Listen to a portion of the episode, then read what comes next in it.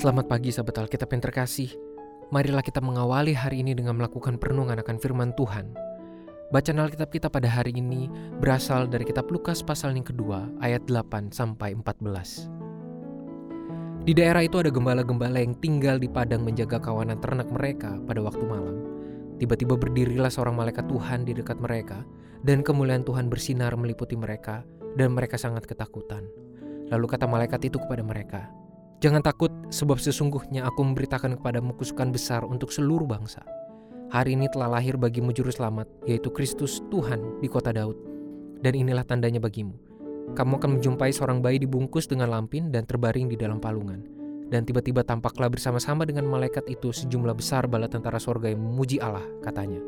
Kemuliaan bagi Allah di tempat yang maha tinggi, dan damai sejahtera di bumi di antara manusia yang berkenan kepadanya.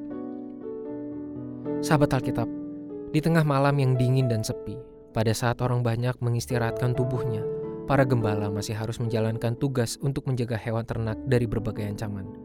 Inilah sebuah dedikasi pekerja dalam memenuhi tanggung jawabnya. Penulis Injil Lukas pun menuliskan pengalaman para gembala tersebut ke dalam rangkaian catatan tulisannya mengenai kelahiran Yesus Kristus. Hal ini memiliki makna yang sangat mendalam, secara khusus dengan fakta yang tertulis, yakni Yesus yang dibaringkan dalam sebuah palungan. Sebagai orang yang terbiasa merawat dan menjaga hewan ternak, para gembala tentu sudah tidak asing dengan palungan. Mereka sungguh memahami fungsi dari palungan, yakni untuk menampung minuman maupun makanan dari hewan ternak. Hal ini sangat krusial dalam lingkungan hidup hewan ternak. Itulah mengapa kehadiran peristiwa para gembala yang menerima kabar baik dari malaikat Tuhan mengenai kelahiran Sang Juru Selamat memiliki penekanan yang khas dalam Injil Lukas. Malaikat Tuhan menegaskan kepada para gembala bahwa mereka akan mendapati Sang Juru Selamat terbaring di sebuah palungan di kota Daud. Hal ini ingin menunjukkan bahwa Yesus Sang Juru Selamat adalah sumber hidup yang tersedia untuk seluruh kawanan ternak Tuhan, yaitu umatnya. Dia datang untuk membawa hidup, bukan sebaliknya. Hal ini sesuai dengan nubuatan yang tertulis dalam kitab Yesaya pasal 1 ayat 3, yakni Lembu mengenal pemiliknya, tetapi Israel tidak. Keledai mengenal palungan yang disediakan tuannya, tetapi umatku tidak memahaminya.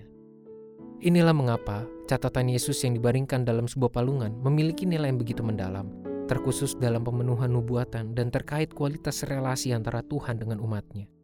Melalui catatan-catatan ini, penulis Injil Lukas ingin menunjukkan bahwa Tuhan sudah menyediakan dirinya melalui kehadiran Yesus Kristus sebagai palungan untuk seluruh umat mengalami hidup dan menikmati hidup di dalam dirinya. Undangan ini tersedia dan berlaku untuk semua. Itulah mengapa si penulis Injil Lukas dengan sengaja mencatat peristiwa malaikat Tuhan yang memberitakan kabar kelahiran Yesus kepada para gembala. Sebagai perlambangan kelompok masyarakat yang tidak mendapatkan perhatian besar, yang statusnya tidak dihormati maupun hak istimewa tidak didapatkan yang tidak sebanding dengan kelompok masyarakat kelas menengah, apalagi kelas ningrat. Berita kelahiran Sang Juru Selamat adalah hak setiap orang untuk mengalami dan menikmati hidup yang berasal dari Tuhan, Sang Sumber kehidupan yang sejati. Marilah kita berdoa. Tuhan terima kasih untuk firman-Mu yang menegaskan kepada kami betapa kelahiran Yesus Kristus sesungguhnya tersedia dan diberitakan untuk semua orang tanpa terkecuali. Mampukanlah kami juga sebagai umat-Mu memaknai dan menghidupi semangat yang begitu terbuka dari Tuhan, yang begitu luas, kasih-Mu terbuka begitu besar untuk menjangkau banyak orang. Biarlah kami juga mampu menjalani kehidupan kami dengan sikap yang begitu terbuka dan siap untuk merangkul sesama kami tanpa syarat. Hanya di dalam nama Tuhan Yesus Kristus, Sang Kehidupan Sejati, kami berdoa. Amin.